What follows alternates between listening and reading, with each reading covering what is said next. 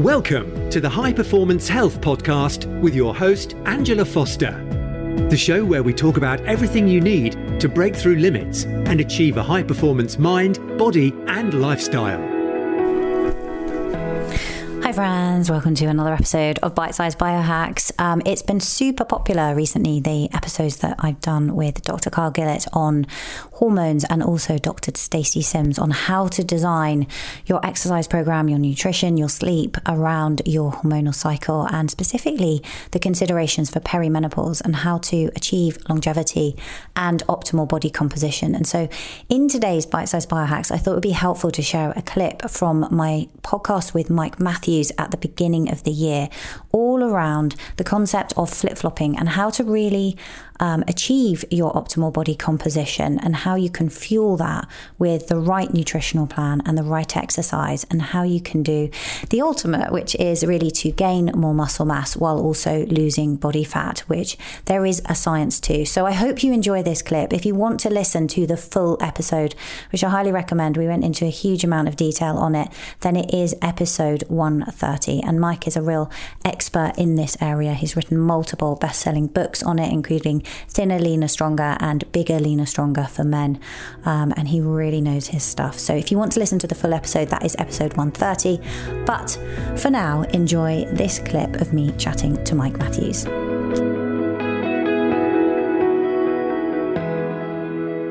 For people listening that are thinking, I want to lose fat and I want to gain some muscle, what are your thoughts on that? Uh, yes, certainly. There's no okay. question. This has been shown in a number of studies. And when you are new to resistance training, your body is is hyper responsive to it. Basically, is is what's happening, right? So your body's muscle building machinery, it it it goes into overdrive for the first. It, it, it's a range, and this depends primarily on compliance. How well are people uh, not being perfect, but doing the most important things mostly right most of the time. And then there are genetics. Some people respond really well to training, some people respond not so well. But even the people who respond not so well, they still can do great. They just have to be a little bit more patient. It's just a matter of time. It's not. It's not a matter of uh, total muscle gain or strength gain. That's only relevant to people who want to be a competitive strength athlete, right? And um, so when you first start out, uh, this is in the body composition world. It's known as recomposition or recomping, body recomp. And that is where you simultaneously lose fat and build muscle. And how to do it, fortunately, is very, very simple. You set up your diet to lose fat. So that means that you are going to be consistently eating fewer calories than you're burning. You are going to be consistently eating uh, a, uh, a lot of pro. Well, I don't want I want to be specific. You're going to be consistent consistently following a high protein diet, which doesn't it doesn't have to be an obnoxious amount of protein. Somewhere, let's say between 0.8 and one gram of protein per pound of body weight. You can, can convert that into kilograms if, if uh, that makes more sense to you. Um, and if that is if that is too much because somebody has a lot of weight to lose. Another way of looking at it is one gram per centimeter of height. So if somebody, again, let's say a woman is 200 pounds and she's like, really? I have to eat 200 grams of protein per day. Uh, that that's what I eat, right? Is that mm-hmm. necessary? Um, and and for a 200 pound woman, that that's that's a that's going to be tough. Uh, mo- a lot of women, when they first start out, they, in my experience, they're eating 30 to 50 grams of protein per day. So to ask her to go from that to 100 and even 160 to 200, that's a bit much. That um, is a lot, yeah. So, right, what would but, you do then with somebody who's already, if you're quite lean, like say I want to put on some muscle and I am 115 pounds and I'm 165 centimeters? Yep. Where would I go? Just somewhere in between, about 130 grams of protein yep. a day. Yeah. Yeah, exactly. Yeah, and and yeah. There, there's a range there um, because you're you're fit. Uh, you could probably get away with a little bit less protein okay. like you could probably you could go to 0.8 grams per pound especially if if you are maintaining or you are trying to gain muscle, so you're intentionally overeating a little bit. Um, if you were wanting to to lose fat, it would probably be smarter to to go a little bit higher because you're fit and you have a fair amount of muscle. So probably make a make sense to go, I would say at least 120 or so, maybe 130, uh, but not too important as long as you're in that range of you're around 100 grams, ideally a little bit higher. What would be a problem though is if you were eating 50 grams a day, for example, mm. there's no question that that would not be enough to support uh, muscle building if you were trying to gain muscle or or muscle retention if you're trying to lose fat.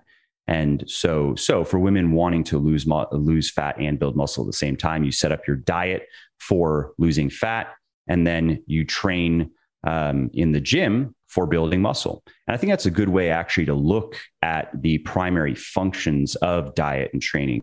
Mm. The hmm. primary function of training is not fat loss, like many people think. Yes, it does support fat loss, of course. It burns calories as you build muscle. That supports your, it boosts your metabolism, so to speak. Uh, training regularly helps your body do other things with the food you eat than store them as fat. So training supports fat loss, but most of the fat loss is going to come from nutrition and controlling your calories, controlling your protein. And then the primary function of training is to support muscle building or support muscle retention. Maybe you're at a point um, where you don't really want to gain any more muscle. You're actually pretty happy with how everything looks and you want to maybe you want to get stronger or you want to find of course ways to enjoy your training but in, in women in men it rarely happens most guys they always want something to get bigger um, but it's more common with women to get to a point where th- they can't point to anything on their body and say I want more size there, and hmm. and then and then the game becomes, uh, of course, maintaining what they have. And so in the gym, then what we would do is we'd have uh, this this person. This this is for men and women, but we'd have this person spend most of the time that they have available for exercise on training their muscles. So we want to that's resistance training, progressive overload, just the, the, the fundamentals of good strength training, good resistance training and that then drives the muscle growth and setting up the calorie deficit and controlling protein. That drives the fat loss. And they can have their cake and eat it too. Uh, most people for six to, to maybe 12 months.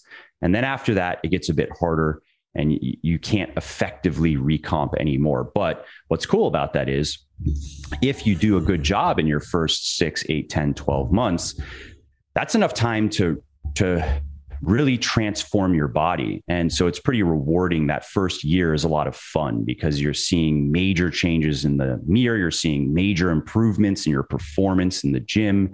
And then things they get a little bit harder after that. But by then, you've you've already you've already gained so much momentum and you've already established the habits and you've already completely changed your lifestyle that you're, you're not discouraged by the fact that it's not as easy as it once was.